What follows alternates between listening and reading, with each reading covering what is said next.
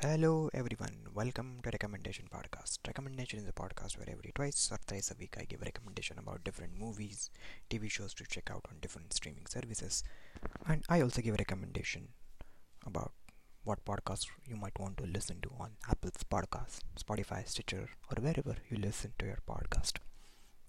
So today I thought why not give some recommendation about films to know about the Sundance Film Festival yeah, Sundance Film Festival is happening. For obvious reasons, the Sundance Film Festival looked a little different this year, correct? Instead of Park City theaters crowded with snow boots and puffer jackets, the film played in front of audience of one or two on the couch at home. Question answers took place over YouTube, post screening chatter via tweets and texts. But as always, there were films, Buzzy Awards, hopefuls and out of nowhere indies, documentaries, and offbeat experiments. Of the 70 features and TV episodes on the slate, why not? I thought, why not give some top 7 Sundance Film Festival which people are talking about. The first on the list is the Coda, the consummate crowd pleaser.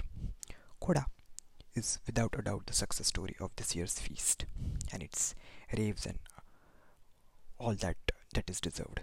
The, tram- the dramedy, which involves around a teenager, played by Ruby, played by Emily, Emily Jones, who is the only hearing member of a deaf family, is crowd pleaser in most satisfying, satisfy, satisfying sense, brimming with heart, equally adept at delivering belly laughs and ugly cries. Deaf stars Troy Kotsur, Marlee Met- Matlin, and Daniel Duran, Duran shine as Ruby's warmly hilarious family. And writer-director Sian Heder clogs the nuance with their film dynamics as well as in the family relationship to the outside hearing world. Though the broad outlines of Ruby's story are familiar, no points guessing if your heroine will make it to the big audition. Winning performance and a keen eye for detail keep Coda CODA feeling fresh, honest, and unique. The second on my list is Judas and the Black Miss Messiah.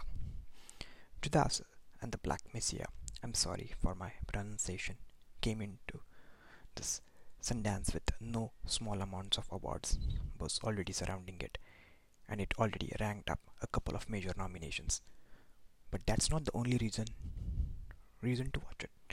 Daniel Kaluuya and Lakeith Stanfield burn up the screen as Black Panther's leader, Fred Hampton and FBI informant Bill O'Neal, Neal, respectively, and they are supported by a smart script from Shaka King, who also directed, and Will Berson. The result is a fiery drama that centers the humanity of the real life figures at its centers without losing sight of the historical gravity of the events that ensued. The next on my list is Strawberry Mansion. Though it's set in the near future, Strawberry Mansion looks in almost every regard like a blast from the past. It's shot in a grainy pastels and its sets are filled with VHS tapes and supposedly high-tech gadgets that look like homemade craft projects. Its whimsical premise involves a lonely dream auditor, played by Kentucker Audley, who is tasked with reviewing the dreams of an elderly eccentric, played by Penny Fuller.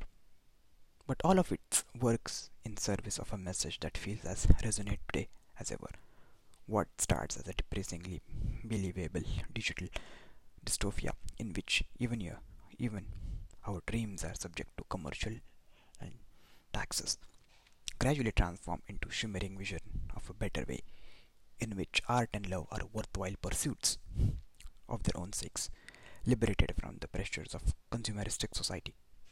Strawberry Mansion is too original, and it might it might inspire you to create something original too. The next on my list is In the Same Breath.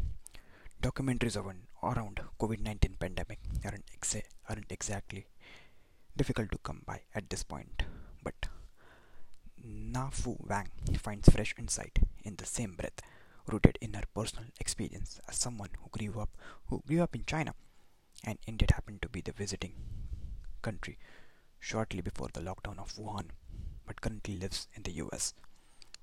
In the first half, Wang focuses on the damage wrought by China, China's initial insistence on downplaying and suppressing the information least the government appear weak. Then she turns her attention to the US, finding uncomfortable echoes in our own disastrous response to the pandemic. COVID 19 may be the virus, but Wang meticulously details how systems it affected were already rooting from within. In the same breath isn't an easy watch, but it is one of it is one with a message that cannot be ignored. The next on my list is passing. Don't mistake passing delay delicate black and white aesthetic for black and white story. The like the 1929 novella it's based on, Rebecca Hall's directorial debut lingers into the gray areas between the boundaries of race, class, and gender that still define our identities today. Ruth Negga and Tessa Thompson anchor the film as Claire and Erin, two childhood friends who rekindle their friendship as adults, each driven by some desire she is unable or unwilling to fully articulate.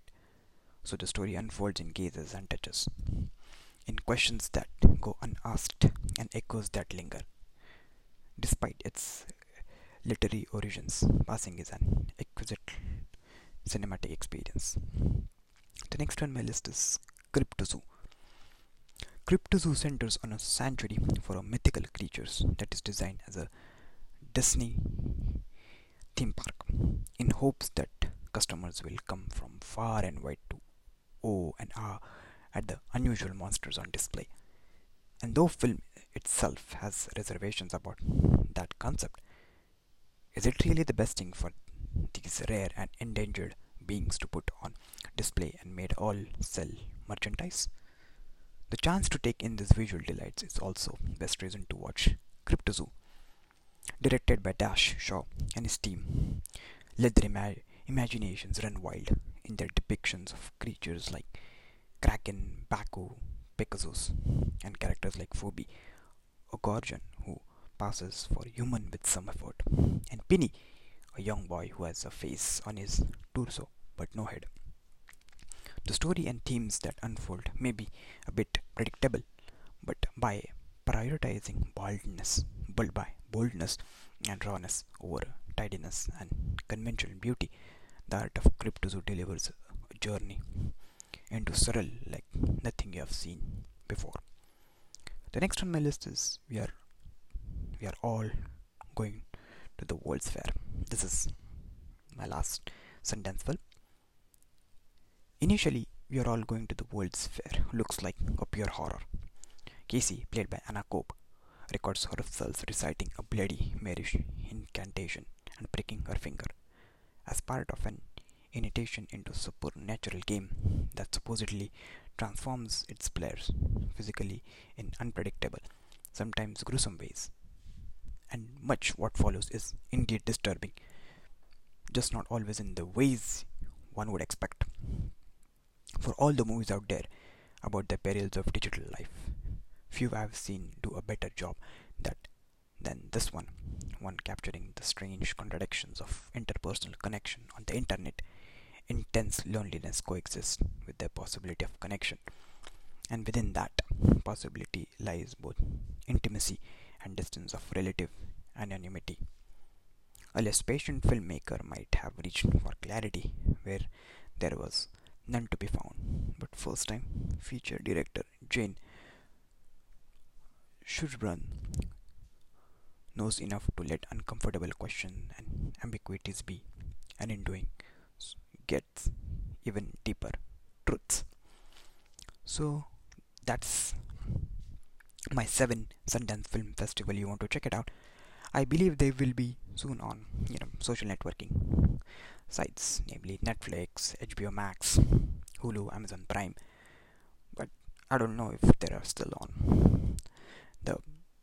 streaming services, so I thought I should not give you on which streaming services they are available. But at least if you want to check out the plot, if you want to check out the trailer on YouTube, these are the Sundance film and some documentaries you might want to check it out. So I think that's it for it today, guys. I'll see you tomorrow, or maybe day after tomorrow. And until then, please stay safe. Take care. Enjoy your weekend. And most importantly, thank you so much. Really appreciate your feedback and support you have given you have given to my podcast. Thank you so much. I really appreciate it.